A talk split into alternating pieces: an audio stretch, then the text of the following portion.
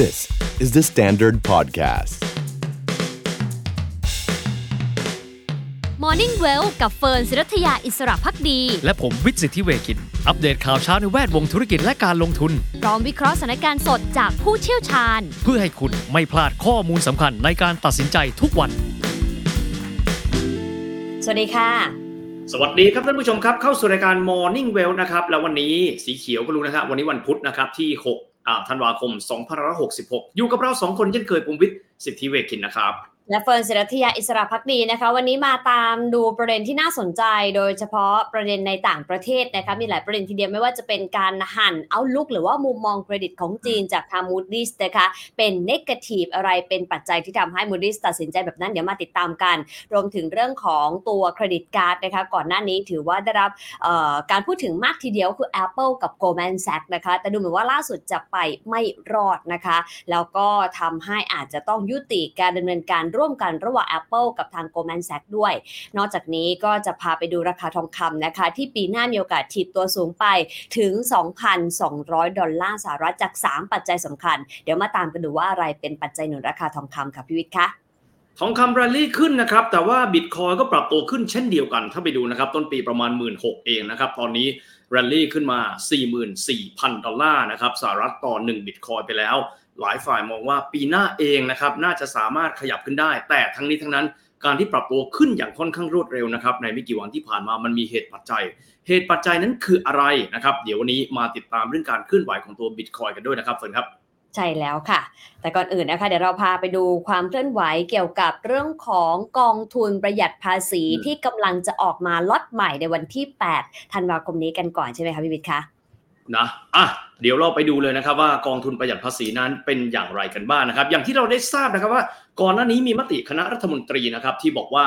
กองทุนประหยัดภาษีนั้นจะเริ่มต้นขึ้นแล้วนะครับแล้วก็จะมีผลกระทบ แต่ทีนี้ทั้งนี้ทั้งนั้นเนี่ยต้องบอกว่าจะต้องถือครองไปทั้งหมดเนี่ยแปีด้วยกัน เรามาดูกันบ้างนะครับว่า ณเวลานี้มีกี่กองกันแล้วนะครับ ที่ได้รับการอนุมัติจากทางกรอตไปแล้วบ้างนะครับ ทางด้านของกรอตเองนะครับได้มีการประกาศนะครับหลักเกณฑ์เกี่ยวข้องกับการจัดการกองทุนนะครับ ไทย ESG อย่างที่บอกตอนนี้เนี่ยปกติเราสามารถที่จะหักลดหย่อนได้เนี่ยห้าแสนบาท เพิ่มตัวนี้เข้าไปกลายเป็น6 0 0 0 0 0บาท เพราะว่าแคปเอาไว้ที่1 0 0 0 0 0บาทด้วยกันนะครับ โดยที่เริ่มต้นนี้เนี่ยนะครับตั้งแต่ 1 ธันวาคมเลยนะครับทั้งนี้ก็เป็นไปตามมติคอรมอเนี่ย21 พฤศจิกายน ทางด้านเลขาธิการกรตครับก็คืออาจารย์พรอนงค์บุษราตระกูลนะครับบอกว่ากรตออกประกาศนะครับรับรองนะครับการจัดตั้งกองทุนทั้งหมด 11 ฉบับด้วยกัน โดยได้ลงในราชกิจจานุเบกษาเรียบร้อยไปแล้ว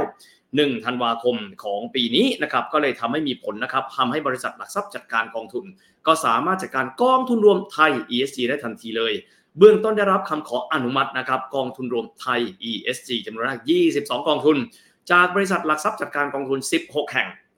โดยสมาคมบริษัทจัดการการลงทุนนะครับหรือว่า AIMC นะครับ แล้วก็สมาชิกประสงค์จะเสนอขายพร้อมกันและแถลงข่าวนะครับในการเปิดตัวกองทุนรวมไทย ESG อย่างเป็นทางการ ที่กรมสรรพากรก็ตรงอารีนั่นแหละครับ ก็จะมีการรวมตัวกันนะครับกรมสรรพากรกรตสภาธุรกิจตลาดทุนไทยเฟดโคนะครับ AIMC ตลาดทรัพย์แห่งประเทศไทย ซึ่งจะจัดขึ้นนะครับในวันที่ 8 ธันวาคม 2566 นี้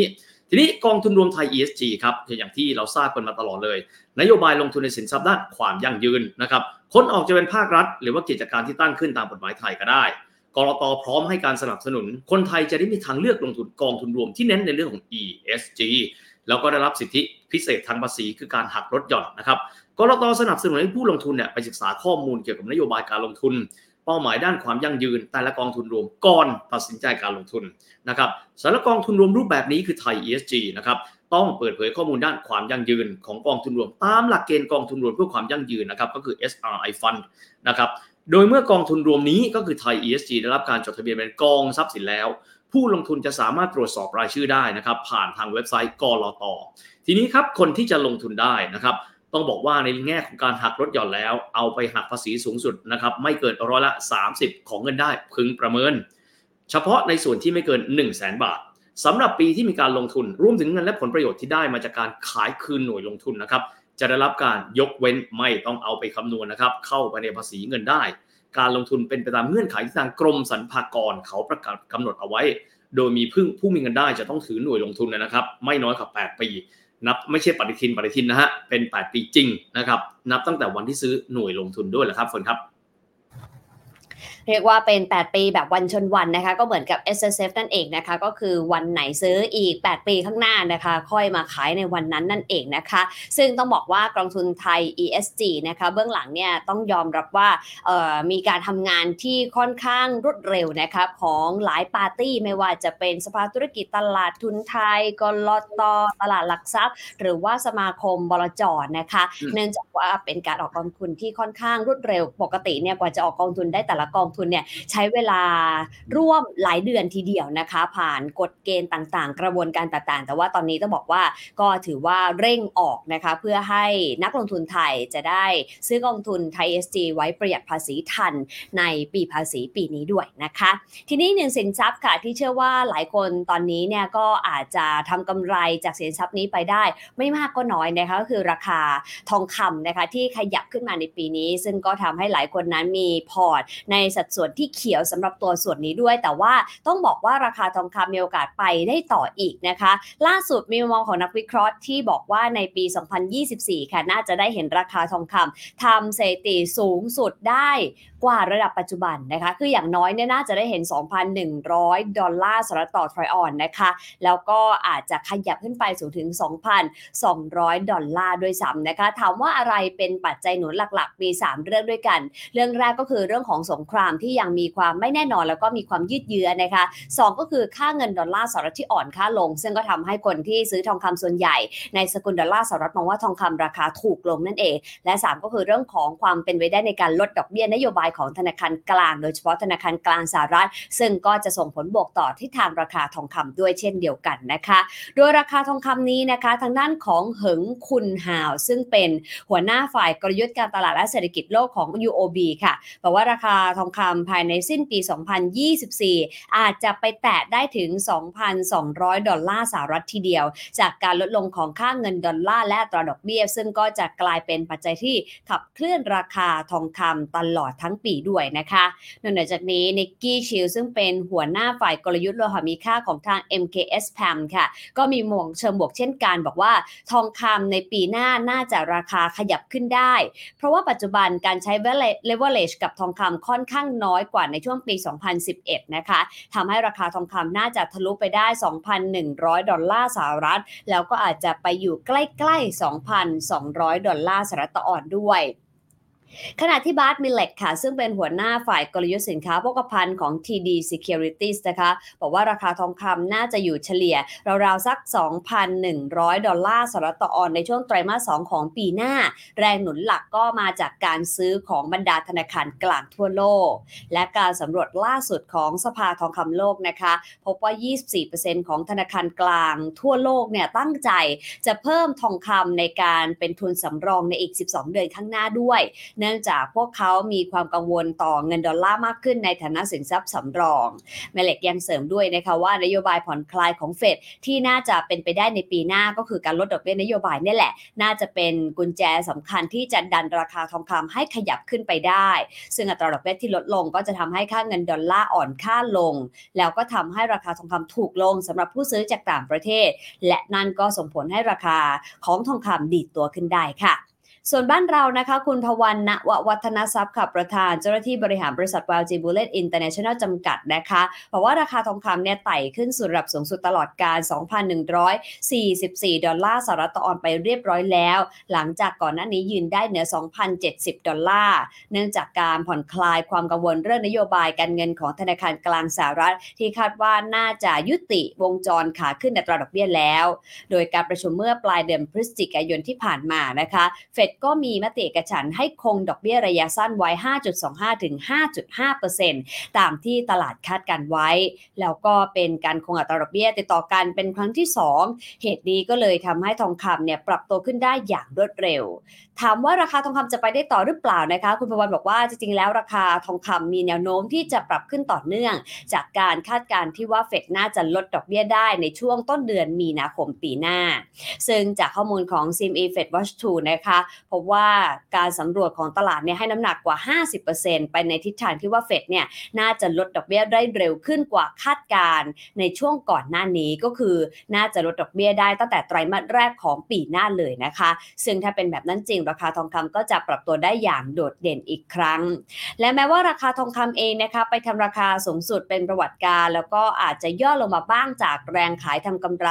แต่ความต้องการซื้อทองคำยังคงแข็งแกร่ง แล้วก็ยังยืนได้เหนือ 2,070ดอลลาร์สหรัฐ ซึ่งเป็นสัญญาณที่ดีค่ะ แต่ถามว่าไล่ราคาดีหรือเปล่าคุณพวัน YLG บอกแบบนี้ บอกว่านักลงทุนที่ต้องการลงทุนในทองคำเนี่ย YLG แนะนำว่าไม่ควรไล่ราคานะคะ เดี๋ยวไปรอซื้อที่จังหวะ 2,070 หรือว่า 2,050 ดอลลาร์ต่อออนซ์ดีกว่า ส่วนแนวต้านนะคะก็อยู่ที่ 2,120 กับ 2,144 ดอลลาร์สหรัฐค่ะ ซึ่งเป็นแนวสูงสุดเป็นประวัติการณ์ที่อาจจะต้องรอทดสอบอีกครั้งนะคะ ส่วนบ้านเราถ้าดูราคาล่าสุดนะคะที่มีการซื้อขายกันเมื่อวานนี้ ทองคำแท่ง 96.5%นะคะ33,900 บาทราคาขายออก ส่วนนับซื้อ 33,800 บาทนะคะ ทองคำรูปประพันธ์นะคะ ตอนนี้ 96.5%ขายออก 34,400 บาทแล้วนะคะ ซึ่งก็ถือว่าเป็นการขยับขึ้นมาระดับสูงสุด ในรอบหลายปีทีเดียวของราคาทองคำในตลาดต่างประเทศ รวมถึงในบ้านเราด้วยค่ะพิวิทย์คะ อ่าจากเรื่องนี้เราไปดูเรื่องของทองคำดิจิทัลนะครับอย่างคริปโตเคอร์เรนซีกันบ้างนะครับ โดยเฉพาะอย่างยิ่งเลยนะครับ ราคาของบิตคอยน์ซึ่งปรับตัวขึ้นมาถือว่าเป็นสินทรัพย์ระดับ top performer ในปีนี้เลยต้นปีอย่างที่บอกนะครับ 16,000 ตอนนี้ปรับตัวขึ้นมาค่อนข้างสูงเลยนะครับ ก็คือประมาณสักร้อยกว่าเปอร์เซ็นต์แล้วนะครับ อยู่ที่ประมาณ 44,000 ดอลลาร์สหรัฐ ต่อ1บิตคอยน์ด้วยนะครับ ทางด้านผู้บริหารบริษัทคริปโตก็มองแบบนี้ ปีหน้า 2024 ซึ่งก็จะตรงกับช่วงของการ halving พอดีในเดือนพฤษภาคม มีการคาดการณ์ย้ำนะครับ อันนี้เป็นการคาดการณ์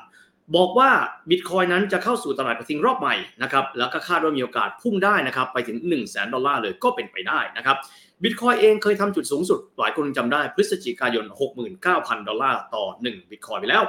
ในปีนี้ 2023 ปรับตัวขึ้นมามากกว่า 120%เลย แต่นักวิเคราะห์ก็ยังมีมุมมองเชิงบวกนะครับบอกว่ายังคงมีอัพไซด์ในการที่จะปรับตัวขึ้นได้อีก ทางด้าน CEO นะครับของ Ledger ชื่อว่า Pascal Gauthier บอกกับ CNBC สัปดาห์ที่แล้ว บอกว่าปีนี้ 2023 เป็นจุดเริ่มต้นให้เตรียมตัวกันนะครับ ก่อนตลาดเชิงบวกที่จะมาถึงในปีหน้า 2024 และถัดไป 2025ปัสการมองแบบนี้หนึ่งในปัจจัยสำคัญเลยคือการนะครับ ขออนุมัติกองทุน Spot Bitcoin ETF ที่มีความหมายถึงการที่ Bitcoin จะเข้ามาเป็นสินทรัพย์กระแสหลักของโลกอีกหนึ่งปัจจัยด้วย ไม่แค่นั้นแหละครับ สัปดาห์ที่แล้ว Standard Charter ธนาคารชั้นนำของโลกนะครับ ออกบทวิเคราะห์บอกการอนุมัติกองทุนนี้ Spot Bitcoin ETF จะทำให้ Bitcoin มีโอกาสนะครับในการพุ่งแตะ1 0 0 0 0ดอลลาร์ได้ในปี 2024ปัสกาลบอกว่าไม่ได้มองว่าเป้าของ Bitcoin จะขึ้น 1 0 0 0 0แสนนะครับ แต่ว่ามีโอกาสเป็นไปได้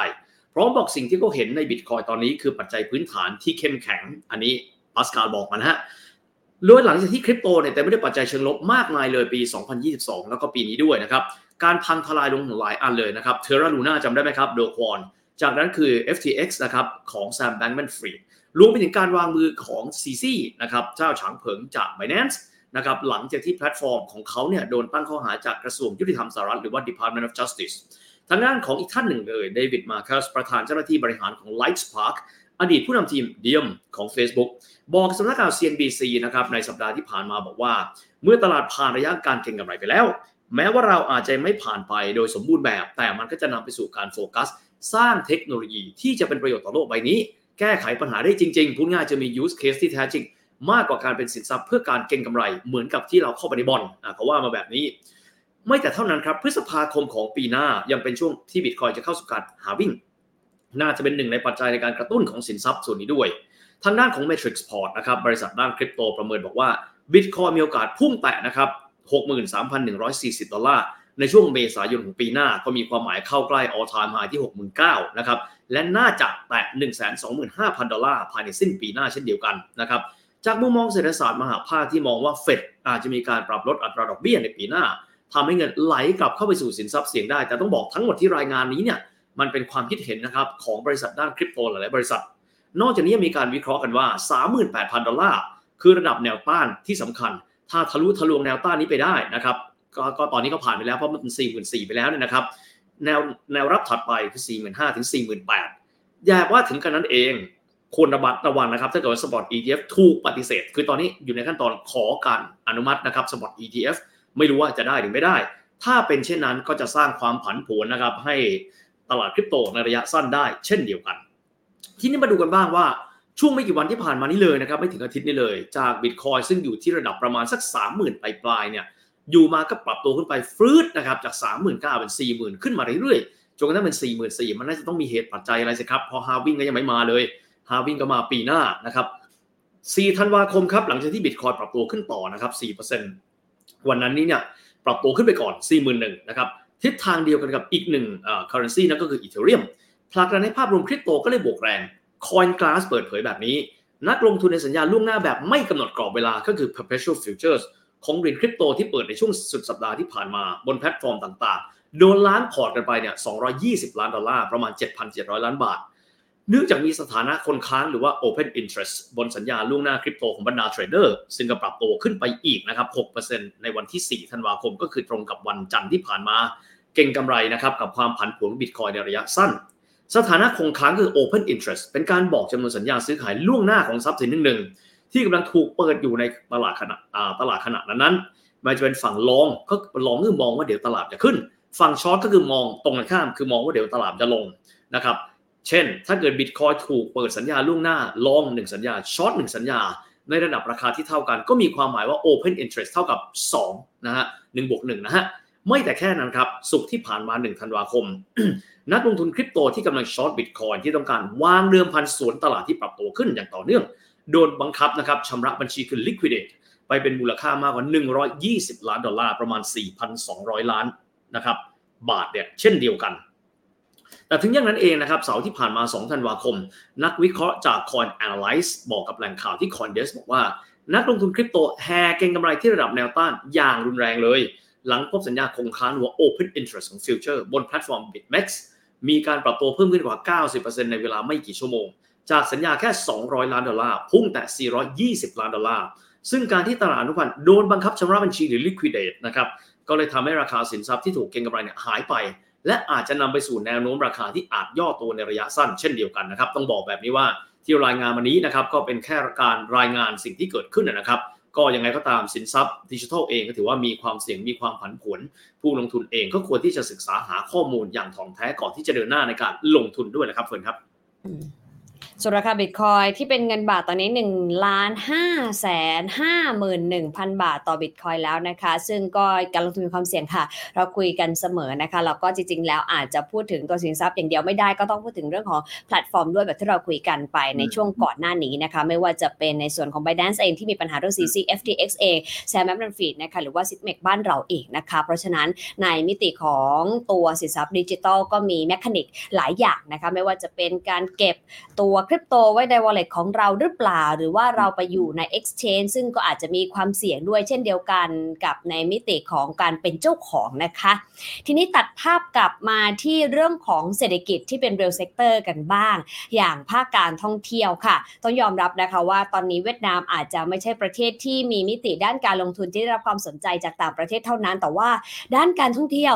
ขออภัยค่ะด้านการท่องเที่ยวก็ได้รับความสนใจเช่นเดียวกันนะคะ ล่าสุดเนี่ยมีนักท่องเที่ยวต่างชาติเดินทางเข้าประเทศเวียดนามทะลุเป้าหมายไปเรียบร้อยแล้วนะคะแล้วก็ชาติที่ไปเวียดนามมากที่สุดก็คือชาติฝั่งเอเชียค่ะ ไม่ว่าจะเป็นเกาหลีใต้จีนหรือว่าไต้หวันส่วนในฝั่งอาเซียน ก็ไปเที่ยวเวียดนามไม่น้อยนะคะ แล้วก็คนไทยเองเนี่ยแหละค่ะที่ไปเวียดนามกันค่อนข้างมากทีเดียว ข้อมูลล่าสุดนะคะจากเรื่องของการท่องเที่ยวเวียดนามนะคะพบว่าในเดือนพฤศจิกายนค่ะ ตัวเลขนักท่องเที่ยวเวียดนามนะคะสูงสุดเป็นประวัติการแล้วก็ทางรัฐบาลก็เลยเตรียมขยายเป้า เดิมทีเขาตั้งไว้ 8 ล้าน9แสนคน ตอนนี้เพิ่มมาเป็น 13 ล้านคนเรียบร้อยแล้วนะคะ ซึ่งผู้ที่เดินทางไปเวียดนามมากที่สุดก็คือชาวเกาหลีใต้ รองลงมาคือชาวจีนแล้วก็รองลงมาคือไต้หวันค่ะ ส่วนบรรดาเพื่อนบ้านในอาเซียนนะคะไม่ว่าจะเป็นไทย มาเลเซียแล้วก็กัมพูชา ก็ถือเป็น 3 ประเทศที่บินตรงเข้าไปเที่ยวเวียดนามที่สุดเช่นกัน ส่วนนักวิเคราะห์ก็บอกว่าปีนี้นักท่องเที่ยวอินเดียเนี่ยแหละน่าจะเป็นตัวกระตุ้นเศรษฐกิจเอเชียตะวันออกเฉียงใต้ได้ มากเป็นพิเศษนะคะ ซึ่งก็เริ่มเข้ามาแทนที่จีนมากขึ้น ข้อมูลนี้มาจากสำนักข่าว The Economic Times นะคะบอกว่าสำนักงานการท่องเที่ยวแห่งชาติเวียดนาม หรือว่า VNAT เนี่ยบอกว่ายอดนักท่องเที่ยว 11 เดือนอนแรกของปีนี้อยู่ที่ 11 ล้าน2แสนคนเรียบร้อยแล้วนะคะ เพิ่มขึ้นจากช่วงเดียวกันของปีที่แล้วถึงเกือบ 4 เท่า แล้วก็คิดเป็นราวๆสัก 68.9%ของระดับก่อนเกิดโควิด -19 โดยในช่วงต้นปีที่ผ่านมารัฐบาลเวียดนามตั้งเป้าไว้ว่าจะมีนักท่องเที่ยวต่างชาติ 8 ล้าน9แสนคนนะคะ แต่ว่าพอเห็นจำนวนนักท่องเที่ยวมาเยือนเวียดนาม ในเดือนพฤศจิกายนเดือนเดียวเนี่ย1ล้าน2แสน3หมื่นคน เพิ่มขึ้นมา 11%นะคะ แล้วก็เป็นการท่องเที่ยวต่างชาติรายเดือนที่สูงที่สุดนับตั้งแต่ต้นปีก็เลยทำให้ภาพรวม 11 เดือน เกินเป้าหมายไปเรียบร้อยแล้วนะคะ ส่วนรัฐบาลเวียดนามเองก็เลยบอกว่างั้นขยายเป้าหมายหน่อยละกันจาก 8 ล้าน9แสนคนเป็น 12ถึง13 ล้านคนในปีนี้ ซึ่งผู้ที่เข้ามาเวียดนามมากที่สุดคือชาวเกาหลีใต้ค่ะ3ล้าน2แสนคนคิดเป็น 28.5%รองลงมาคือชาวจีน แล้วก็รองลงมาคือชาวไต้หวันนะคะ ส่วนอาเซียนอย่างที่บอกไปก็คือไทยมาเลเซียแล้วก็กัมพูชาที่เป็นประเทศที่มาท่องเที่ยวเวียดนามมากที่สุด ขณะที่ฝั่งยุโรปเองนะคะก็เพิ่มขึ้นค่ะ มีนักท่องเที่ยวจากยุโรปมาเวียดนามเพิ่มขึ้นถึง 58.5%เมื่อเทียบกับเดือนตุลาคม ถามว่าอะไรนะเป็นปัจจัยผลักดันการท่องเที่ยวของเวียดนาม รัฐบาลเองค่ะ เขามีวีซ่าฟรีนะคะ ให้กับนักท่องเที่ยวต่างชาติ แล้วก็ขยายเวลาพำนักอาศัยเป็น 45 วัน ผลเนี่ยมาตั้งแต่เดือนสิงหาคมที่ผ่านมาแล้ว รายได้ของนักท่องเที่ยวเวียดนามในรอบ 11 เดือนที่ผ่านมาก็เลยเพิ่มขึ้นมาอยู่ที่ 1,400 ล้านดอลลาร์สหรัฐ เพิ่มขึ้นถึง 50.5%เมื่อเทียบกับช่วงเดียวกันของปีก่อนนะคะ แล้วก็อีกหนึ่งประเด็นก็คือกิจกรรมท้องถิ่นค่ะที่เขาไปมุ่งเน้นเรื่องของกิจกรรมทางวัฒนธรรมแล้วก็กีฬา และยังมีการโปรโมทสถานที่ท่องเที่ยวยามราตรีโดยเฉพาะเมืองฮันหน่อยนะคะ ก็ถือว่าเป็น 3 ปัจจัยค่ะที่ทำให้การท่องเที่ยวเวียดนามได้รับความนิยมมากขึ้น ฟรีวีซ่าโปรโมทเรื่องกิจกรรม การท่องเที่ยวแบบท้องถิ่น รวมถึงการโปรโมทสถานที่ท่องเที่ยวยามราตรีนะคะ อย่างไรก็ตามค่ะ นอกเหนือจากชาวเอเชีย แล้วก็อาเซียนที่ไปเที่ยวเวียดนามแล้วอีกหนึ่งประเด็นที่หลายคนจับตามองก็คือนักท่องเที่ยวชาวอินเดียนั่นเอง ล่าสุดนะคะมีแนวโน้มเข้ามาเดินทางท่องเที่ยวในเอเชียตะวันออกเฉียงใต้มากขึ้นเป็นพิเศษ อย่างที่ทราบกันค่ะอินเดียเนี่ยเป็นประเทศที่มีประชากรมากที่สุดในโลก แล้วก็ตอนนี้อัตราการเติบโตทางเศรษฐกิจก็สูงกว่าทุก ๆ ประเทศเลยนะคะ จึงช่วยกระตุ้นภาคการท่องเที่ยวแล้วก็ภาคบริการส่วนทางกับจีนสักหน่อยนะคะ เพราะว่าตอนนี้การท่องเที่ยวในต่างประเทศของจีนเนี่ยเติบโตช้าลงกว่าที่คาดการเอาไว้ นักวิเคราะห์บอกด้วยนะคะว่าชาวอินเดียปีนี้ออกเดินทางมากขึ้น สะท้อนได้จากยอดจองของสายการบินอย่างอินดิโกซึ่งเป็นสายการบินเอกชนอินเดีย รวมถึงการบินไทยด้วยนะคะ ชาวอินเดียก็บินเยอะเหมือนกัน เครือโรงแรมก็มีการจองคึกคัก บริษัททัวร์ก็เร่งเจาะตลาดกลุ่มชนชั้นกลางอินเดียที่กำลังเติบโต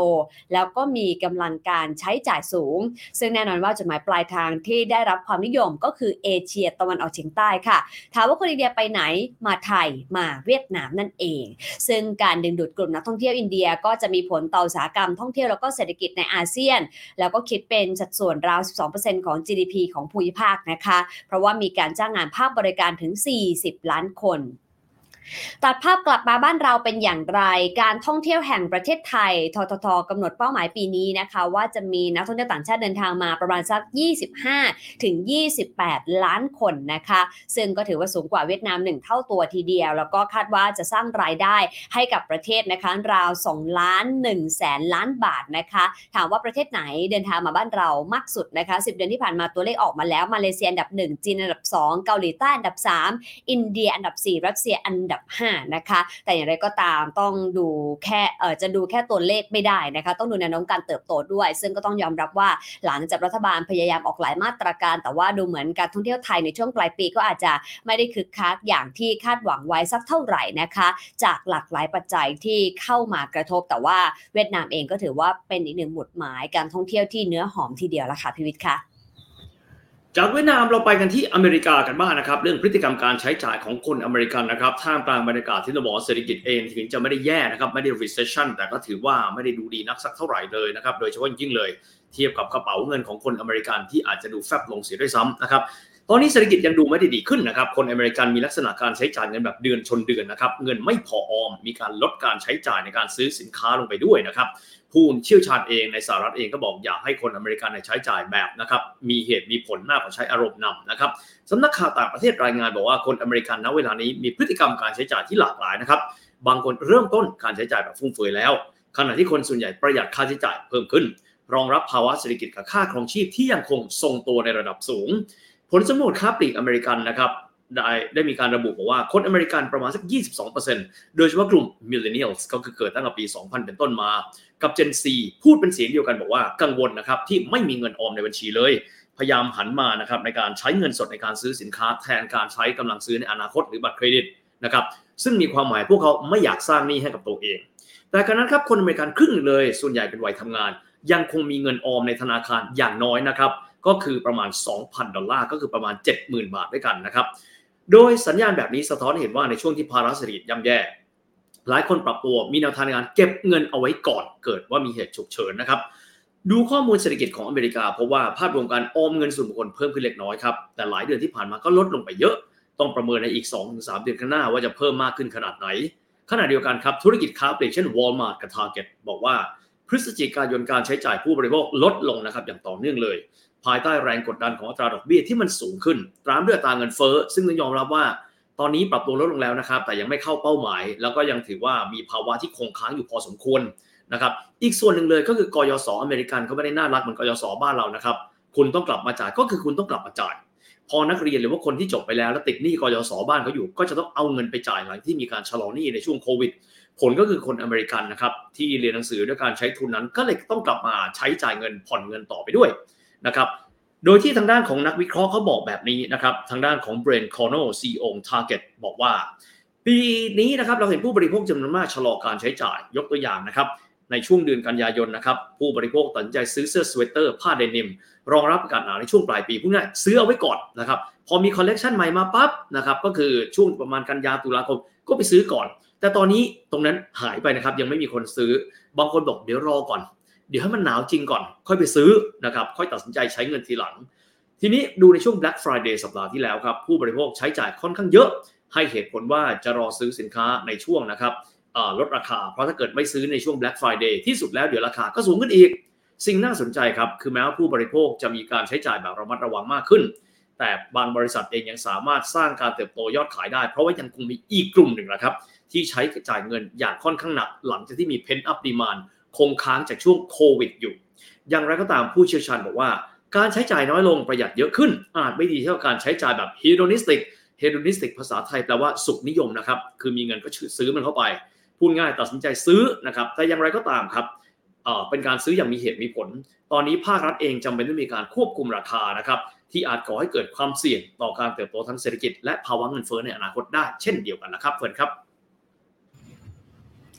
กลับมาดูจีนกันหน่อยดีกว่านะคะ ดูเหมือนว่าตอนนี้ก็อาจจะได้รับแรงกดดันเพิ่มเติมนะคะ หลังจาก Moody's นะคะซึ่งเป็น credit rater เนี่ยนะคะเขาตัดสินใจปรับลดมุมมองหรือว่า outlook อันดับเครดิตของจีนนะคะ จาก stable หรือมีเสถียรภาพเป็น negative หรือว่าเป็นลบนั่นเองนะคะ ซึ่งอย่างที่เราคุยกันหลายครั้งนะคะ การปรับลดมุมมองนี้อาจจะยังไม่ได้ส่งผลต่อต้นทุนทางการเงินทันที แต่มีความเป็นไปได้นะคะที่โอกาสในการจะปรับลดเครดิตในอนาคตจะมีมากขึ้นนั่นเองนะคะ ล่าสุดค่ะ Moody's ตัดสินใจนะคะปรับมุมมองเครดิต หรือว่าตัวเครดิต outlook จากทางด้านของจีนเนี่ยจาก stable เป็น negative นะคะ ถามว่าอะไรเป็นปัจจัย Moody's บอกว่ามีปริมาณหนี้จำนวนมหาศาลทีเดียว ไม่ว่าจะเป็นในรัฐบาลท้องถิ่นนะคะ รวมถึงวิกฤตอสังหาริมทรัพย์ที่ส่งผลต่อการเติบโตของเศรษฐกิจในระยะกลางแล้วก็ระยะยาวของจีนค่ะ โดยปริมาณหนี้มหาศาลก็สะท้อนความเสี่ยงที่เศรษฐกิจจีนนั้น จะเติบโตได้ลดลง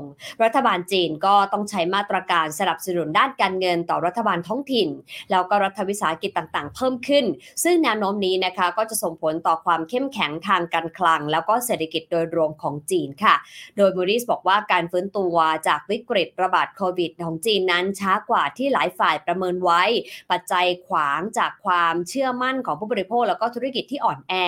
วิกฤตที่อยู่อาศัยที่ยืดเยื้อ การว่างงานของเยาวชนที่สูงเป็นประวัติการและการชะลอตัวของเศรษฐกิจทั่วโลก ซึ่งส่งผลต่อการส่งของจีน หลายปัจจัยเหล่านี้แหละค่ะกดดันภาพรวมของจีนนะคะ แล้วก็ทำให้ท้ายที่สุดรัฐบาลกลางกับรัฐบาลท้องถิ่นเนี่ยอาจจะต้องเข้ามาสนับสนุนทางการเงินมากขึ้น ซึ่งก็รวมถึงมาตรการล่าสุดก็คือการออกพันธบัตรรัฐบาลมูลค่า 1 ล้านล้านหยวนในช่วงเดือนตุลาคมด้วย ส่วนภาคอสังหาริมทรัพย์ขนาดใหญ่ของจีนตอนนี้ก็ติดลมอยู่ในวิกฤตนี้เช่นเดียวกัน ซึ่งนักพัฒนาหรือว่า developer รายใหญ่ที่สุดของประเทศ บางรายเนี่ยมีหนี้หลายแสนล้านดอลลาร์สหรัฐนะคะ แล้วก็เสี่ยงที่จะต้องเจอกับการเลิกกิจการ นอกจากนี้ความกลัวเรื่องหนี้เหล่านี้ก็ทำให้ผู้บริโภคไม่ไว้วางใจค่ะ ราคาบ้านดิ่งลง แล้วก็กังวลว่าวิกฤตเนี่ยสังหาริมทรัพย์นั้นจะไม่จบแค่ภาคสังหาริมทรัพย์ แต่อาจจะลุกลามไปภาคส่วนอื่น ๆ ในขณะที่ภาวะเศรษฐกิจเดิมๆ ก็ซบเซาอยู่แล้วด้วย โดยการปรับลดตัววเครดิต Outlook นะคะหรือว่ามุมมองเครดิตของ Moody's ที่เกิดขึ้นเมื่อวานนี้วันที่ 5 ธันวาคมเนี่ยเป็นครั้งแรกเลยค่ะ นับตั้งแต่ก่อนหน้านี้ Moody's จะเคยปรับลดอันดับความน่าเชื่อถือของจีนลงสู่ระดับ A1 ในปี 2017 ซึ่งก็ระบุถึงการคาดการณ์การขยายตัวที่ชะลอตัว แล้วก็หนี้สินที่เพิ่มขึ้น ขณะเดียวกันนะคะ Moody's ยังคงตรึงอันดับความน่าเชื่อถือตราสารหนี้เอาไว้นะคะ ในสกุลเงินหยวนและสกุลเงินต่างประเทศพูดง่ายคือตัวเอาลุกปรับแต่ว่าตัวเครดิตไม่ได้ปรับนะคะ ยังอยู่ที่ A1 เหมือนเดิม แล้วก็คาดว่า GDP ของจีนเนี่ยน่าจะชะลอตัวลงในปีหน้า เหลือเพียงแค่4%นะคะ แล้วก็อาจจะถอยไปสู่ระดับ 3.8 ในปี 2026 หรือว่าในอีก 2 ปีนับจากนั้นไป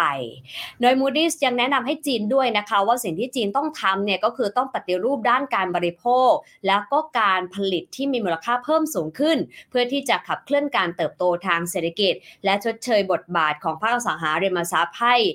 ชดเชยกลับมาได้ เพราะว่าภาคอสังหาก็โตลดลงอย่างมีนัยสำคัญค่ะ นอกจากนี้เองนะคะ ทางกระทรวงการคลังของจีนก็ออกมาแสดงความเห็นแบบตอบโต้ทันทีนะคะ กับการตัดสินใจของ Moody's บอกว่าเป็นสิ่งที่น่าผิดหวังโฆษกกระทรวงการคลังของจีนบอกว่า ความกังวลของ Moody's เกี่ยวกับแนวโน้มการเติบโตของจีนรวมถึงความยั่งยืนทางการคลังไม่สมเหตุสมผลเอาซะเลยค่ะ เพราะว่าตั้งแต่ต้นปีที่ผ่านมาจริงอยู่ที่จีนเนี่ยเผชิญกับสถานการณ์ระหว่างประเทศที่ซับซ้อนแล้วก็รุนแรง การฟื้นตัวของเศรษฐกิจโลกก็ไม่มั่นคงโมเมนตัมก็อ่อนแอลงแต่ว่าถ้าไปดูแล้วเศรษฐกิจมหาภาคของจีนยังฟื้นตัวได้ต่อเนื่อง ความกังวลใจของ Moody's เกี่ยวกับแนวโน้มการเติบโต แล้วก็ความยั่งยืนทางการคลังจึงเป็นสิ่งที่ไม่จำเป็นเอาซะเลย กระทรวงการคลังจีนย้ำนะคะว่าปีนี้เป็นปีแรกด้วยซ้ำที่เศรษฐกิจจีนเนี่ยฟื้นตัวจากผลของโควิด -19 จีนก็สามารถต้านทานความเสี่ยงและความท้าทายจากต่างประเทศได้ ซึ่งถือว่ามีแรงกดดันขาลงจากหลายปัจจัย GDP นะคะก็ยังขยายตัวได้ 5.2%เมื่อเทียบเป็นรายปีในช่วงไตรมาสที่ 1 2 3 ที่ผ่านมา ขณะเดียวกันค่ะ การคาดการณ์ล่าสุดจากสถาบันระหว่างประเทศหลายแห่งนะคะ ซึ่งก็รวมถึงธนาคารโลกแล้วก็กองทุนการเงินระหว่างประเทศ และองค์การความร่วมมือทางเศรษฐกิจและการพัฒนาหรือว่า OECD ก็แสดงให้เห็นนะคะว่าปีนี้จีนก็น่าจะบรรลุเป้าหมายการเติบโต 5%ตามที่ตั้งใจเอาไว้ได้ค่ะ อย่างไรก็ตามนะคะก็มีแรงค้านไม่ใช่จากรัฐบาลเท่านั้นนะคะเพราะว่านักเศรษฐศาสตร์จีนหลายรายทีเดียวบอกว่าการตัดสินใจของ Moody's ในครั้งนี้เป็นอคติ แล้วก็ไม่เหมืออาชีพเอาซะเลย เพราะว่าตัดสินใจเกินจริงไปสักหน่อยทำให้เกิดความเสี่ยง แล้วก็ยิ่งทำให้เศรษฐกิจจีนมีความท้าทายมากยิ่งขึ้นนะคะ นอกจากนี้ความกังวลใจของ Moody's นั้นก็ถือว่าส่งผลต่อมิติของภาพความมั่นใจของเศรษฐกิจจีน ปัญหาด้านนี้เองเจ้าหน้าที่การคลังของจีนก็บอกว่าในความเป็นจริงนี่คงค้างในปีที่แล้วเนี่ยอยู่ที่ประมาณ 61 ล้านล้านหยวน สัดส่วนหนี้ต่อ GDP อยู่ที่ 50.4%นะคะ ซึ่งก็ถือว่าต่ำกว่าเกณฑ์ที่ถือว่าเป็นระดับมาตรฐานนานาชาติยอมรับที่ 60%นี่สาธารณะต่อ GDP ก็ถือว่ายังต่ำอยู่ด้วยนะคะข้อเท็จจริงนี้ก็แสดงว่าจริง ๆ แล้วจีนกำลังเปลี่ยนไปสู่การพัฒนาที่มีคุณภาพสูง เกิดแรงผลักดันในด้านการเติบโตใหม่ ๆ แล้วก็จะปฏิรูปเชิงลึกต่อไปด้วยค่ะ นอกจากนี้นะคะ บริษัทความน่าเชื่อถือของจีนอย่างตัว China Chengxin Credit Rating Group เปิดเผยว่าตอนนี้บริษัทยังคงรักษาอันดับเครดิตความน่าเชื่อถือของจีนไว้นะคะที่ Double A plus นะคะแล้วก็แนวโน้มเครดิตก็มีเสถียรภาพด้วย เพราะว่ายังไงก็ตามยังเห็นความยืดหยุ่นของเศรษฐกิจจีนในปี 2023 นี้นั่นเองนะคะ ซึ่งก็เป็นภาพรวมที่เราก็ตามกันต่อหลังจาก Moody's นั้นหั่นเครดิตตัว Outlook เครดิตนะคะของจีนไปเรียียบร้อยแล้วนะคะ แต่อย่างไรก็ตามอย่างที่บอกนะคะ เราต้องแยกให้ออกระหว่างการปรับแค่ Outlook กับการปรับเครดิต Outlook เนี่ยอาจจะมีความรุนแรงน้อยกว่านะคะ เพียงแค่เพิ่มความเสี่ยงแล้วก็ความท้าทาย ให้กับความเป็นไปได้ในการปรับเครดิตมากขึ้นในอนาคตเท่านั้นค่ะพี่วิทย์ค่ะจากเรื่องนี้เราไปดูเรื่องการจัดอันดับนะครับ เรื่องของทุนมนุษย์กันบ้างนะครับ ต้องยอมรับว่าทุนมนุษย์มีความสำคัญสูงมากนะครับ เพราะถ้าเกิดว่า ไปเทียบกันกับทุนอื่นๆ เช่นทุนทรัพยากรธรรมชาตินั้นใช้แล้วหมดไป แต่ทุนมนุษย์มีความหมายว่าคนเราสามารถที่จะ contribute หรือว่าเป็นส่วนหนึ่งของการขับเคลื่อนทางเศรษฐกิจได้ดีนะครับ ประเทศที่จะบอกเป็นเรือธงเลยของโลกใบนี้ทรัพยากรน้อยมาก แต่ว่ามีคนที่มีประสิทธิภาพสูง ก็คือสวิตเซอร์แลนด์นี่มาอันดับหนึ่งตลอดเลย อันดับที่ 2 ก็คือสิงคโปร์นะครับ บ้านเราอยู่ไม่เคยดีสักเท่าไหร่70 กว่านะครับ เป็นที่ 4 ในอาเซียน แต่ที่น่ากลัวที่สุดตอนนี้คือ เพื่อนบ้านที่เคยอยู่หลังเราตอนนี้เขาใกล้จะติดกับเราแล้ว นั่นก็คืออินโดนีเซียนั่นเองครับอันนี้เป็นผลศึกษาล่าสุดเลยนะครับจากสถาบันอินเซตนะครับบอกว่าอินโดนีเซียเป็นประเทศที่มีการสปรินต์ตัวหรือปรับอันดับดีขึ้นมากที่สุดเลยนะครับในกลุ่มประเทศเอเชียนะครับในด้านการบ่มเพาะพัฒนาทักษะความสามารถของแรงงาน ในช่วงทศวรรษที่ผ่านมา อันนี้ย้ำนะครับเขาวัดจริงๆเขามีวัดเป็นปีแต่นี้วัดเป็นทศวรรษด้วยอินโดนีเซียปรับขึ้นมา 14 อันดับเลยนะครับ ดัชนีนี้มีชื่อว่า global talent competitive index นะครับ ของสถาบันที่มีชื่อว่าบัณฑิตนะครับวิทยาลัยธุรกิจ graduate business school นะครับระหว่างปี 2019 ถึง 2023 เทียบกับช่วง 5 ปีที่ผ่านมาเลยนะครับ ก็เลยทำให้อินโดนีเซียอันดับเพิ่มขึ้นนะครับ 14 อันดับที่ขยับขึ้นมาเยอะที่สุดนะครับเป็นอันดับที่ 2 โลก แล้วถามว่าอีกหนึ่งประเทศละครับที่ขยับตัวขึ้นมาได้เยอะที่สุดคือ 16 อันดับเลยไต่อันดับขึ้นมาเยอะ นั่นก็คืออัลเบเนียนะครับเป็นประเทศที่อยู่ทางตอนใต้นะครับของคาบสมุทรบอลข่านนั่นแหละครับ อย่างไรก็ตามบอกมีปัจจัยอีกหลายอย่างเลยที่อินโดนีเซียเศรษฐกิจที่ใหญ่ที่สุดในเอเชียตะวันออกเฉียงใต้นะครับ ซึ่งณเวลานี้นะครับอยู่ในอันดับที่ 75 จาก 113 ประเทศจะต้องทำในแง่ภาพรวมนะครับถามว่าแล้วประเทศอะไรล่ะที่อยู่อันดับต้นๆนะครับก็อย่างที่บอกสวิตเซอร์แลนด์ครับไม่มีทรัพยากรธรรมชาติอะไรสักเท่าไหร่เลย แต่ว่าทุนมนุษย์ของเขามีศักยภาพสูงที่สุดอันดับที่ 1 ตามมาด้วยอันดับที่ 2 ครับสิงคโปร์ถัดมาคือสหรัฐอเมริกานะครับ กระนั้นประเทศที่พัฒนาอย่างอินโดนีเซียสามารถปรับปรุงนะครับคุณภาพชีวิตความยั่งยืน quality of life and job sustainability ได้มากที่สุด อีกหนึ่งรายงานจัดขึ้นนะครับโดย HSBC Holdings บอกว่า โดยรวมแล้วครับอินโดนีเซียขาดแคลนแรงงานทักษะระดับสูง ต้องการความรู้ทางวิชาชีพ ทักษะการบริหารความเป็นผู้นำขณะเดียวกันแรงงานมากกว่า 70%ของอินโดนีเซีย เป็นแรงงานค่าจ้างต่ำที่ส่วนใหญ่ทำงานรับจ้างในภาคเกษตรและก่อสร้าง ฟิลิเป้มอนเทโรครับซึ่งเป็นผู้อำนวยการฝ่ายวิชาการของดัชนี INSEAD บอกว่า ถ้าอินโดนีเซียมีความก้าวหน้าในด้านการเพิ่มขีดความสามารถในการแข่งขัน ที่ช่วยให้เงินเดือนกับผลผลิตของแรงงาน ซึ่งถือว่าเป็นพื้นฐานของประชากรส่วนใหญ่เพิ่มสูงขึ้น ก็จะเป็นประโยชน์นะครับชิ่งกลับไปที่รัฐบาลครับพอคนมีเงินมากขึ้นก็มีความหมายว่าจะจ่ายเงินภาษีให้กับรัฐบาลได้มากขึ้นนะครับดึงดูดคนมีความสามารถนะครับในการสร้างวงจรเชิงบวก ที่จะทำให้ภาพรวมก็จะยกระดับเศรษฐกิจเพิ่มเติมไปอีก ฟิลิเป้มอนเทโรบอกว่าในฐานะประเทศที่มีประชากรเยอะถึง 270 ล้านคนครับมากที่สุดในภูมิภาคของเรา2ใน3นะครับเป็นประชากรที่อยู่ในวัยแรงงานนะครับบ้านเรานี่อาจจะต่างไปนิดหนึ่งบ้านเรานี่อายุเฉลี่ย 40 ปีนะครับเราไม่เด็กแล้วเนี่ยนะฮะทำให้อินโดนีเซียมีศักยภาพปลดล็อกการเติบโตเศรษฐกิจในทิศทางเดียวกันกับที่จีนเคยทำได้มาแล้วมอนเทโรยังบอกว่าภาคอุตสาหกรรมที่เกี่ยวข้องกับระบบอัตโนมัติและปัญญาประดิษฐ์ automation and artificial intelligence เป็นโอกาสสำหรับอินโดนีเซียในการยกระดับแรงงานอย่างรวดเร็วท่ามกลางการสนับสนุนปรับปรุงทักษะใหม่ก็คือ reskill อินโดนีเซียมีโอกาสในการเติบโตอย่างก้าวกระโดดในฐานะที่เป็นตลาดเกิดใหม่คือ emerging markets นะครับดูแล้วอีกส่วนหนึ่งก็ไม่ได้เกี่ยวกับข่าวเศรษฐกิจแต่จะต้องรายงานก็คือเรื่องขนของปีซ่านะครับซึ่งก็จะมีการวัดในเรื่องความสามารถของคนในด้านของคณิตศาสตร์วิทยาศาสตร์และการอ่าน พบว่าอันดับที่ 1 ในภูมิภาคเราก็ยังคงนะครับที่จะเป็นอันดับที่ 1 ต่อไปในขณะที่บ้านเราคะแนนนั้น ถือว่าก็ลดลงมาอีกนะครับ ในตัวรายงานรายละเอียดเดี๋ยวลองไปดูเอา แต่ว่าก็เป็นสิ่งที่น่าวิตกก็คือเรื่องของทุนมนุษย์บ้านเรานั้น ดูจะไม่ค่อยดีนักสักเท่าไหร่เลยโดยเพราะเรื่องการอ่านนะครับ มีความหมายว่าเราอาจจะอ่านเขียนเนี่ยอ่านแล้วจับใจความสำคัญไม่ค่อยได้ ซึ่งนี่เป็นความน่าวิตกพอสมควรทีเดียวกับประเทศที่ณเวลานี้ต้องแข่งขันกันเข้มข้นมากขึ้นมากขึ้นและมากขึ้นแหละครับเฟิร์นครับ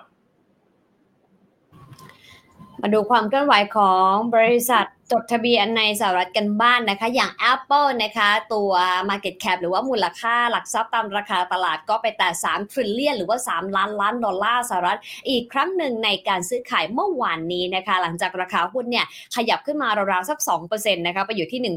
193 ดอลลาร์สหรัฐต่อหุ้นนะคะ ซึ่งตอนก่อนหน้านี้เนี่ย Apple เขาก็เคยไปแต่3 t r i l l i o n แล้วนะคะตัว Market Cap ค่ะ ครั้งแรกก็คือในเดือนมิถุนายนนะคะ แล้วก็ต่อมาก็คือเดือนสิงหาคมนะคะ แล้วก็ค่อยมาแตะตัว3 t r i l l i o n อีกครั้งหนึ่งเมื่อวานนี้นะคะ ราคาหุ้นของ Apple เองก็ถือว่าขยับขึ้นมาอย่างต่อเนื่อง แล้วก็กลายเป็นบริษัทที่มีมูลค่าการซื้อขายมากที่สุดในตลาดหลักทรัพย์สหรัฐ ความสำเร็จครั้งนี้นะคะยังเป็นสัญญาณบ่งบอกถึงความแข็งแกร่งของ Apple ค่ะ นับตั้งแต่ต้นปีที่ผ่านมาราคาของ Apple เนี่ยขยับขึ้นไปแล้วเกือบเกือบ 50%ทีเดียว นักลงทุนยังมองได้ว่า Apple เนี่ยถือว่ามีโหมดนะคะหรือเป็นป้มประการที่ดีทีเดียว กระแสเงินสดมีอยู่เยอะค่ะ ผลิตภัณฑ์ได้รับความนิยมทั่วโลก แล้วก็มีการคืนทุนที่แข็งแกร่งให้กับผู้ถือหุ้นนะคะ เพราะว่าอาจจะเผชิญกับปัญหาหลายอย่าง อย่างเช่น เรื่องของยอดขายในจีนที่ไม่เป็นไปตามเป้า แต่เขาก็ยังมีการซื้อหุ้นคืนในช่วงที่ผ่านมา ในปีงบประมาณ 2023 นะคะ ซึ่งเริ่มต้นในเดือนตุลาคมเนี่ย Apple รายงานรายได้รวมนะคะอยู่ที่ 380,000 ล้านดอลลาร์สหรัฐ ลดลงไปประมาณ 3%จากปีก่อนหน้า แล้วก็ยังบอกด้วยนะคะว่าบริษัทไม่ได้คาดหวังการเติบโตในไตรมาสถัดไปนะคะ ก็ทำให้ผู้ลงทุนผิดหวังไปบางส่วนนะคะ ในช่วงก่อนหน้านี้ อย่างไรก็ตามนะคะ ปีหน้า Apple มีแผนจะเปิดตัว Vision Pro นะคะ ซึ่งเป็นตัว Reality Headset ก็คือเป็นชุดหูฟังความจริงเสมือนนั่นเอง ซึ่งก็ถือว่าเป็นอีกหนึ่งแพลตฟอร์มนะคะ หลังจากที่ก่อนหน้านี้เปิดตัว Apple Watch ไปในปี 2014 นะคะ ก็ถือว่า 10 ปีค่ะที่จะเปิดผลิตภัณฑ์ใหม่ก็คือ Vision Pro ในปีหน้า สาวกก็ต้องรอจับตากันนะคะ ทีนี้ไหนๆพูดถึง Apple แล้วขออนุญาตไปแตะเรื่องของดีลระหว่างตัว Apple กับ Goldman Sachs นิดหนึ่งนะคะ เพราะว่าถือว่าเป็นอีกหนึ่งความเคลื่อนไหวที่ทำให้เห็นว่าถ้ามันไปต่อไม่ได้เขาก็ตัดสินใจยุติดีลทันทีนะคะ ไม่ว่าจะเป็นฝั่ง Apple หรือว่า Goldman Sachs ก็ตามค่ะ ล่าสุดนะคะก่อนหน้านี้จำกันได้ไหมคะ เราเคยนำมารายงานว่าตัว Apple เนี่ยเขาเปิดตัวบัตรเครดิตนะคะที่ทำร่วมกับ Goldman Sachs นะคะ ถือว่าเป็นการฝากเงินแล้วก็เป็นการผ่อนชำระผ่านตัวธุรกรรมของทาง Goldman Sachs ในผลิตภัณฑ์ของ Apple นะคะ ที่น่าสนใจแล้วก็จริงๆ คนไทยพูดถึงเยอะที่สุดเนี่ยอาจจะไม่ใช่ประเด็นเรื่องของสินเชื่อหรือว่าการผ่อนชำระค่ะ แต่ว่าเป็นเรื่องของตัวดอกเบี้ยเงินฝากที่ค่อนข้างสูงนะคะ คล้ายๆกับ e-saving บ้านเรา แต่ว่าเป็นการฝากสำหรับลูกค้า Apple ในสหรัฐอเมริกาเท่านั้นนะคะแล้วก็ฝากผ่านแบงก์ของ Goldman Sachs ได้ดอกเบี้ยกว่า 4%ทีเดียวเงินฝากออมทรัพย์ด้วยนะคะ แต่อย่างไรก็ตามดูเหมือนว่าหลังจากพยายามดำเนินธุรกรรมกันมาต่อเนื่องตอนนี้ไปต่อไม่ไหวค่ะ ซึ่งทาง Apple กับ Goldman Sachs กำลังจะยุติดีลนี้นะคะ โดย Apple เป็นผู้เสนอเองว่าอยากจะยุติความร่วมมือในอีกประมาณสัก 12-15 เดือนข้างหน้านี้ถามว่าเกิดอะไรขึ้น ย้อนกลับไปปี 2019 ค่ะ เป็นความร่วมมือนะคะใน Goldman Sachs กับตัว Apple นะคะที่จะทำ Apple Card ขึ้นมา ฟีเจอร์หลายอย่างทีเดียวเงินฝากนะคะหรือว่าตัว BNPL หรือว่า Buy Now Pay Later ซื้อก่อนจ่ายทีหลังนะคะ ซึ่งก็ใช้ร่วมกับผลิตภัณฑ์ของ Apple ในหลากหลายผลิตภัณฑ์ทีเดียว อย่างไรก็ตามการร่วมมือดังกล่าวเต็มไปด้วยความวุ่นวายนะคะ Apple Card เองตอบรับจากตลาดค่อนข้างมากค่ะ เพราะว่าค่าธรรมเนียมต่ำได้เครดิตเงินคืนแบบรายวัน แต่ว่าเบื้องหลังมีปัญหาเยอะเลย การพัฒนาการบริการการขาดทุนจากเงินกู้ งบดุลของ Goldman Sachs เองนะคะ ก็เลยติดลบไปหลายพันล้านดอลลาร์ทำให้ท้ายที่สุดนั้นทั้งคู่ก็เลยตัดสินใจนะคะ หลายเดือนที่ผ่านมา Goldman Sachs เนี่ยจริงๆแล้วก่อนหน้านี้เขาก็ลดบทบาทตัวเองลงในฐานะผู้ที่เข้ามาดูแลตลาดการเงินส่วนบุคคล แล้วก็ยกเลิกบัตรเครดิตที่ทำร่วมกับหลายเจ้า ไม่ว่าจะเป็น T-Mobile US หรือว่าตัว General Motors เองนะคะ ตอนนี้ถึงคิวของ Apple แล้วค่ะ แต่ประเด็นก็คือจริงสัญญาระหว่าง 2 บริษัทมีอายุอีก 5 ปีทีเดียว Apple Apple เอง ถ้าเขาเห็นว่าไปได้เนี่ยก็น่าจะยื้อนะคะ กับสัญญานี้ไปกับ Goldman Sachs ให้อยู่ดีลจนครบอีก 5 ปีข้างหน้า แต่ก็เชื่อค่ะว่า Apple ก็คงเห็นสัญญาณที่ไม่ค่อยดีนะคะ เพราะว่าก็ต้องสูญเสียอะไรบางอย่างไป เนื่องจาก Apple ไม่อยากฝากอนาคตของแบรนด์ตัวเองไว้กับพาร์ทเนอร์ที่ดูเหมือนจะไม่ค่อยมีใจแล้วอย่าง Goldman Sachs ทางเลือกที่ดีที่สุดก็เลยแยกทางกันดีกว่า Apple เองก็เลยเสนอนะคะ ให้ Goldman Sachs เนี่ยนะคะ ยกเลิกสัญญาไหมคือยกเลิกก่อนดีลจะจบใน 5 ปีข้างหน้าปิดดีลไปเลย ซึ่งถ้าตกลงกันสำเร็จนะคะ ก็คาดกันว่าใน 1 ปีข้างหน้านี้ Apple Card ที่อยู่ภายใต้ umbrella ของ Goldman Sachs ก็จะหายไปถามว่าตอนนี้เนี่ยเอ่อ Apple มีมุมมองอย่างไร มีโอกาสที่จะใช้งาน Apple Card ได้อีกหรือเปล่าสำหรับใครที่ใช้งานอยู่นะคะ ซึ่งกระแสข่าวนี้บอกว่ามีโอกาส เนื่องจากว่าตอนนี้มีคนที่เข้ามาใช้ Apple Card เนี่ยหลายล้านคน แล้วก็มียอดเงินฝากไม่น้อยนะคะ 10,000 ล้านดอลลาร์สหรัฐค่ะ ซึ่งในช่วงแรกของการเริ่มดำเนินการเนี่ย JP Morgan Chase เอง American Express แล้วก็ Citigroup ยังลังเลที่จะจับมือกับ Apple นะคะ เพราะว่าไม่รู้ว่าจะคุ้มค่าหรือเปล่าในการลงทุนในช่วงนั้น แต่ว่าตอนนี้คำตอบเริ่มชัดเจนนะคะ ก็คือมีผู้ใช้งานหลักล้าน มีเงินฝากกว่า 10,000 ล้านดอลลาร์เป็นต้น อีกหนึ่งอย่างที่พิเศษนะคะ ก็คือตัว Apple Card เนี่ยจะอยู่ในตำแหน่งแรกของ Application Wallet ของ Apple ด้วยนะคะ แล้วก็ทำให้ธนาคารที่เคยเมินดีลนี้เมื่อ 4 ปีก่อน อาจจะต้องกลับมาทบทวนใหม่อีกครั้งหนึ่งบมเบิร์กนะคะประเมินนะคะว่าธนาคารที่เหมาะที่สุดเลยที่จะมารับดีลต่อจาก Goldman Sachs ก็คือ Morgan Chase ค่ะ ในขาธุรกิจด้านการเงินส่วนบุคคลนะคะ เนื่องจากว่าธนาคารเนี่ยถือครองเงินสดของ Apple อยู่แล้ว 10,000 ล้านดอลลาร์ มีโปรแกรมให้สิทธิ์ส่วนลดสินค้า Apple กับสมาชิกของธนาคาร แล้วก็มีธุรกรรมสูงสุดด้วยในร้านค้าออนไลน์และออฟไลน์ของ Apple พูดง่ายคือสาวก Apple ส่วนใหญ่ใช้ Chase นั่นแหละค่ะ แต่ Chase เองนะคะก็ยังใช้เครือข่ายของ Mastercard ซึ่งก็อันเดียวกับที่ Apple ใช้อยู่ คือไม่ต้องไปเปลี่ยน ไปย้ายค่ายไปเป็น Visa หรือว่า American Express แต่อย่างใด แถมยังมีระบบชำระเงินที่เป็นระบบเดบิตที่แข็งแกร่งแล้วก็เสถียรกว่า ผู้ให้บริการรายเดิมของ Apple อย่าง Goldman Sachs ด้วยนะคะ แต่ถามว่าเหมาะสม 100%หรือเปล่าก็คงไม่ใช่ค่ะ อีกประเด็นหนึ่งที่ทำให้เชสเองอาจจะไม่ค่อยเหมาะสมนะคะ แล้วก็อาจจะตัดสินใจอยู่ว่าจะไปต่อได้หรือเปล่าก็คือตัวดอกเบี้ยเงินฝากเนี่ยแหละค่ะเพราะว่า Apple ให้กับผู้ที่เขามาฝากเงินในสูงถึง 4.15%ต่อปี ซึ่งตัวเลขนี้สูงกว่ามาตรฐานของตัวตราดอกเบี้ยเงินฝากของเชสค่อนข้างมากทีเดียวนะคะ แต่อย่างไรก็ตามก็มีการประเมินว่าถ้าเชสอยากจะได้ดีลนี้จริง ๆนะคะ ลูกค้านับล้านรายเงินฝากกว่า 10,000 ล้านเนี่ยก็อาจจะใช้การเปิดบริษัทแยกออกมานะคะ เพื่อที่จะทำธุรกรรมสำหรับตัว Apple Card โดยเฉพาะนะคะ ซึ่งก็ต้องยอมรับนะคะว่าท้ายที่สุดดีลนี้จะไปต่อได้หรือไม่ก็ขึ้นอยู่กับ 2 บริษัท แล้วก็เราคงออกมารายงานอีกครั้งหนึ่ง ถ้าดีลสำรุสำฤทธิ์ผลนะคะ ไม่ว่าจะกับเชสหรือว่ากับเจ้าอื่นก็ตาม แต่ที่แน่ๆคือ Goldman Sachs กับ Apple ก็น่าจะลาจากกันด้วยดีแล้วค่ะพิวิทย์จากเรื่องนี้เราไปดูเรื่องของราคาพลังงานกันบ้างก่อนน้านี้จะเห็นนะครับว่ากลุ่มผู้ส่งออกนะครับน้ำมันหลักของโลกเลยคือโอเปกและโอเปกพลัสนั้นมีการลดนะครับการผลิตน้ำมันก็คือลดอุปทานของโลกลง แต่ขณะเดียวกันก็จะมีแรงกดดันเพิ่มเติมขึ้นนะครับจากอีกส่วนหนึ่ง เพราะว่าการประชุม Conference of Parties หรือว่า COP ครั้งนี้ 28 แล้วจัดที่ดูไบสหรัฐอาหรับเอมิเรตส์ก็มีแนวโน้มในการที่จะลดการใช้พลังงานฟอสซิลด้วยสิ่งนี้จะส่งผลกระทบต่อภูมิทัศน์การลงทุนนะครับในภาคส่วนพลังงานอย่างไร คุยประเด็นนี้กันกับผู้อำนวยการอาวุโสฝ่ายวิจัยการลงทุนบล InnovestX คุณสุทธิชัยคุ้มวรชัยพี่ป๊อปสวัสดีครับ สวัสดีค่ะคุณป๊อปสวัสดีครับพี่ค่ะสวัสดีครับดรวินครับ สวัสดีคุณเฟิร์นครับ สวัสดีท่านผู้ชมครับ ค่ะ ต้องยอมรับว่า COP 28 นะคะ เดินทางมาครึ่งทางแล้วนะคะ เดี๋ยวจะจบ 12 ธันวาคมนี้ แต่ก็มีมิติที่น่าสนใจ เกี่ยวกับความร่วมมือแล้วก็อุตสาหกรรมพลังงานสะอาดหลายเรื่องทีเดียว คุณป๊อปอัปเดตให้ฟังนิดหนึ่งได้ไหมคะ ผมว่าจริงๆแล้วในในในภาพรวมเนี่ยก็ก็ก็มีการพูดกันถึงเรื่องของการลดการใช้พลังงานฟอสซิลนะครับ แล้วก็อีกมุมหนึ่งเนี่ยก็ต้องบอกว่ทางด้านผู้ประกอบการที่ที่เป็นที่เป็นผู้ประกอบการ oil and gas เองเนี่ยผู้ประผู้ประกอบการด้านฟอสซิลเนี่ยเขาก็พยายามที่จะมีการพูดถึงว่าเขาจะลดตัวการปล่อยตัวคาร์บอนด้วยเช่นเดียวกันนะครับ แล้วก็มี commitment ว่าจะเอ่อเป็น net zero ให้ได้ภายในปี2050นะครับ ซึ่งอันนี้เนี่ยก็เป็นสัญญาณหนึ่งแหละว่าทางด้านของผู้ประกอบการทางด้านฟอสซิลเนี่ยก็ก็พร้อมที่จะจะจะลดด้วยเช่นเดียวกันนะครับ แต่ว่าในอีกมุมหนึ่งเนี่ย หลาย ๆ ประเทศที่เข้าร่วมเนี่ยนะครับ ก็มีการพูดถึงว่าจะมีการเพิ่มกำลังการผลิตพวกพลังงานเปลี่ยนขึ้นไปถึงสามเท่านะครับภายในปี 2030 นะครับก็คืออีกประมาณสักเจ็ดปีข้างหน้านะครับ ซึ่งตอนปัจจุบันตอนนี้เนี่ยอยู่ที่ประมาณสัก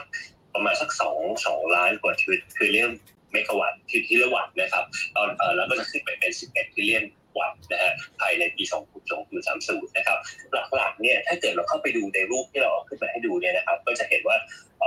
ตัวหลักๆก็คือเป็นโซลาร์กับวินนะครับซึ่งแอคเคาท์ไปประมาณสัก80-85%นะครับที่เหลือเนี่ยก็เป็นพวกพลังงานน้ำหรือว่าพลังงานอื่นๆนะครับรวมถึงเรื่องของตัว energy storage นะครับเช่นเดียวกันนะครับแล้วก็ถ้าเกิดเราไปดูแบ มิภาคไปดูรูปทางขวามือนะครับ ก็จะพบว่าจีนเนี่ยเป็นผู้ที่จะมีการลงทุนในพลังงานเวียนใหม่ถูกที่สุดเลยนะครับ ก็คือหลักๆก็คือเกือบครึ่งหนึ่งของของทั้งหมดนะครับ ตามมาด้วยประเทศในแถบยุโรป แล้วก็อเมริกาแล้วก็เอเชียนะครับ อันนี้ก็คือในภาพของการอัปเดตในส่วนของตัวการเพิ่มขึ้นของพลังงานหมุนเวียนนะครับ ที่มีแนวโน้มจะเพิ่มขึ้นถึงสามเท่าในอีก อีกเจ็ดปีข้างหน้านะครับ นอกจากนั้นเองเนี่ยก็มีหลายประเทศนะครับ โดยเฉพาะอย่างยิ่งอเมริกา หรือว่าประเทศบางประเทศในยุโรปนะเช่นฝรั่งเศสเนี่ยก็มีการตกลงกันว่าจะเพิ่มกำลังการผลิตไฟฟ้าจากนิวเคลียร์ขึ้นอีก 3 เท่าเช่นเดียวกันนะครับ ซึ่งตัวนิวเคลียร์เนี่ยก็ถูกมองว่าเป็นพลังงานตัวหนึ่งที่อาจจะเป็นพลังงานสะอาดถึงแม้ว่าอาจจะมีความกังวลเกี่ยวกับเรื่องของความไม่ปลอดภัยบางบางส่วนนะครับ อันนี้เนี่ยก็จะเป็นอีกตัวหนึ่งที่จะไปช่วยในการลดการเข้าสู่ภาวะเรือนกระจกเป็นศูนย์เนี่ยภายในปี 2050 นะครับอย่างที่ผมเรียนไปตอนต้นนะครับ ประมาณสัก 50 บริษัทในธุรกิจที่เป็น oil and gas เนี่ยเขาก็มีการพูดถึงว่าจะมีการลดการปล่อยคาร์บอนนะครับให้เป็นศูนย์ภายในปี 2050 นะครับ ซึ่ง 50 บริษัทนี้เนี่ยมีกำลังการผลิตน้ำมันดิบรวมๆประมาณสัก 40%นะฮะอันนี้ก็เป็นจุดหนึ่งที่อาจจะสอดคล้องกับตัวประธานของตัวขอบ 28 นะครับ ตัวที่เขามีการพูดถึงว่าอยากที่จะให้พลังงานฟอสซิลเนี่ยมาควบคู่กับการเติบโตของตัวพลังงานหมุนเวียนนะครับ ซึ่งประธานของของ COP 28 เนี่ยก็คือดูไบนะครับก็คือ UAE นะเพราะฉะนั้นเนี่ยเขาก็มี incentive ในด้านนี้อยู่พอสมควรนะครับในภาพรวมๆเนี่ยก็ต้องบอกว่าธุรกิจถ้าเกิดเป็นในภาพของตัวพลังงานเวียนช่วงนี้เนี่ยก็อาจจะเริ่มกลับมาดูมีความน่า สนใจเพิ่มขึ้นนะครับ เพราะว่าถ้าเกิดเราไปดูในในในส่วนตัวไอแชร์ที่เกี่ยวข้องกับตัวคลีนเอเนจีเองเนี่ยก็บวกขึ้นมาในช่วงเดือน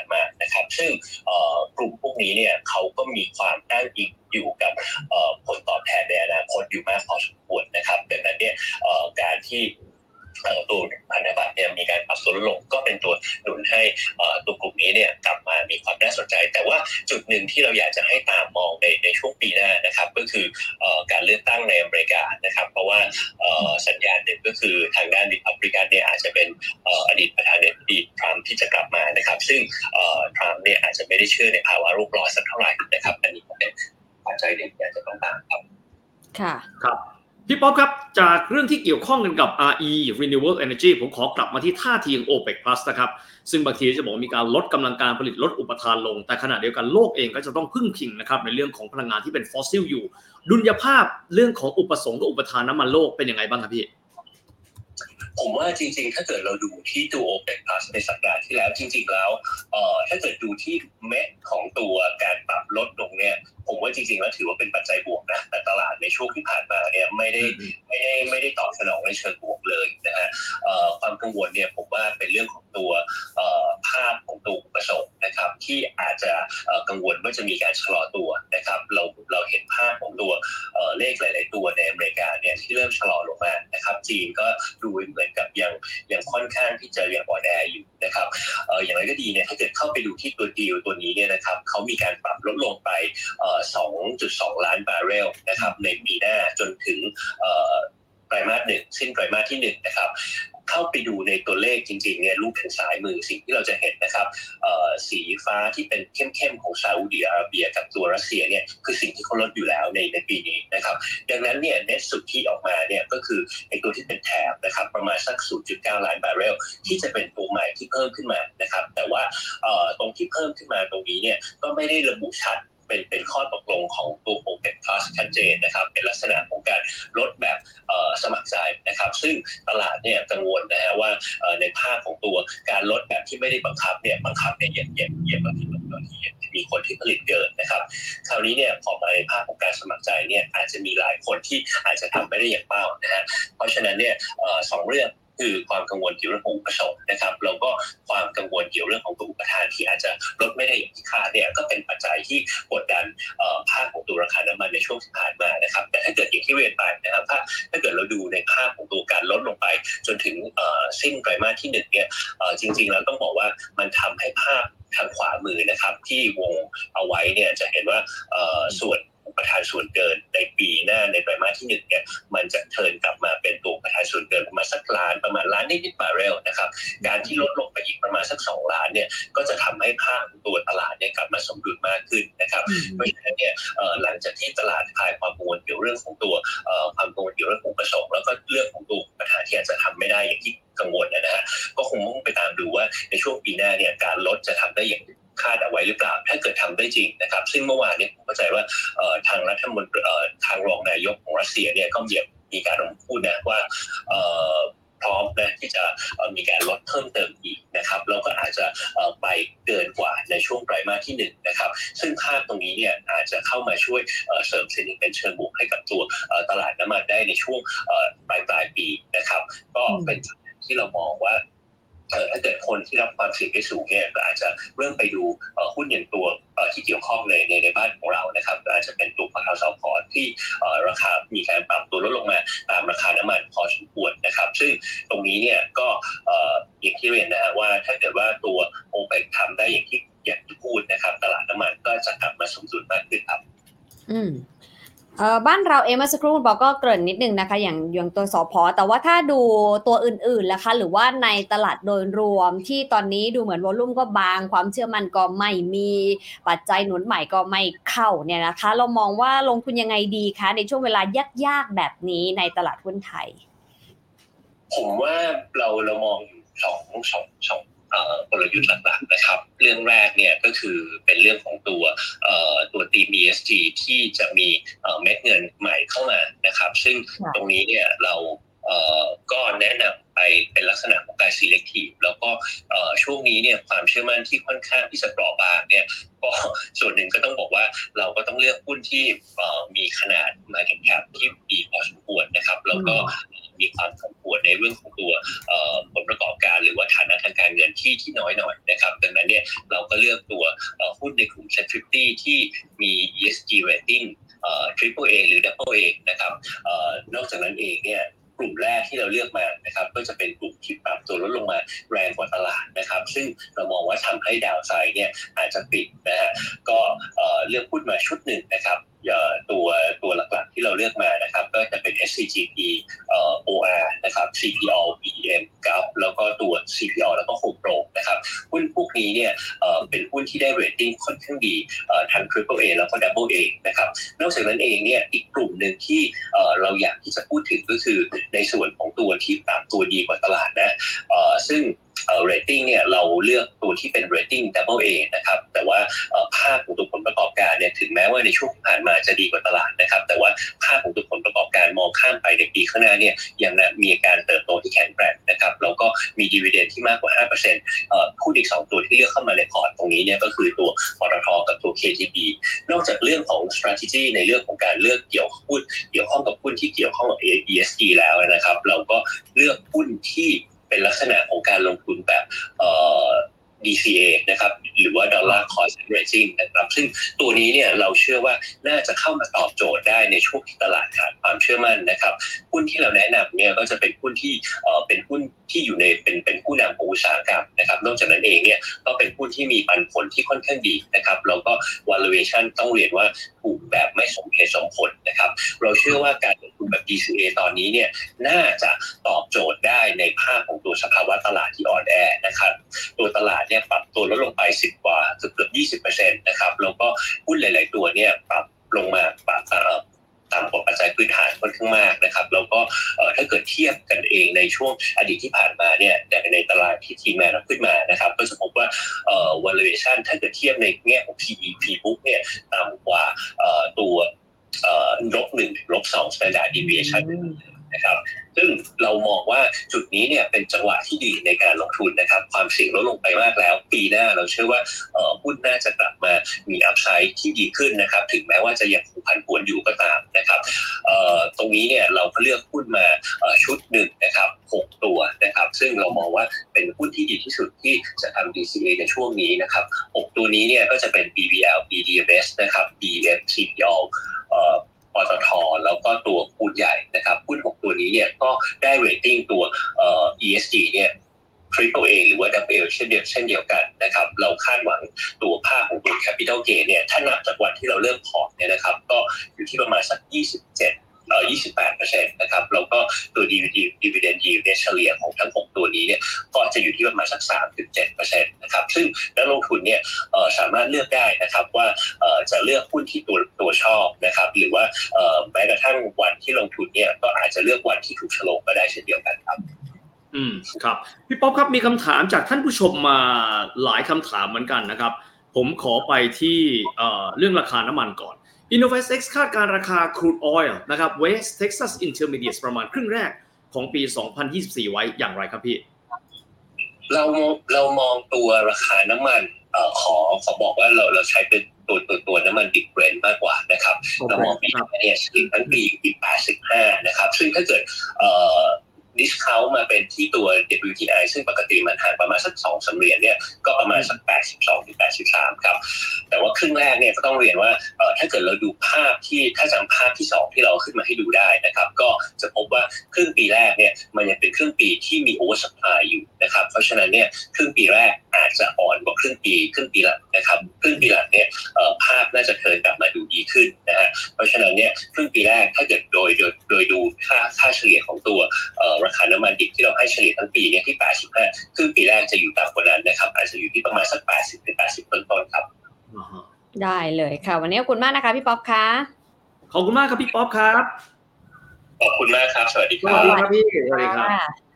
คุณสุริชัยคุมวรชัยหรือว่าคุณป๊อปนะคะผู้ในวยการวุโสฝ่ายวิจัยการลงทุนบริษัทหลักทรัพย์ InnovestX นะคะ สิ่งสำคัญก็คือดูเหมือนว่าอนาคตเองนะคะคงต้องตามราคาพลังงานที่คาดว่าตัว demand supply เองน่าจะสมดุลมากยิ่งขึ้นจากตอนนี้ที่ถูกกดดัน demand ก็ลง supply ก็ลงน้อยกว่าที่คาดการเพราะว่าเป็นการขอให้ลด supply โดยสมัครใจ แต่ว่าในด้านของทรัมป์เองนะคะ ถ้าเข้ามาเป็นผู้นำคนต่อไป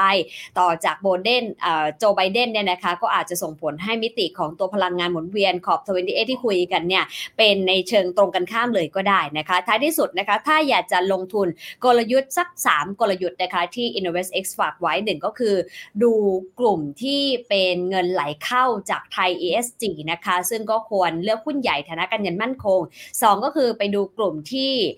ผลประกอบการดีกว่าตลาดนะคะแล้วก็มีเรตติ้งที่ดีด้วยและ 3 ก็คือลงทุนแบบ DCA ซึ่งหลายตัวก็ถือว่าทาง InnovestX ก็เลือกมาด้วยเหตุผลหลากหลายประการทีเดียวค่ะพิวิทย์คะ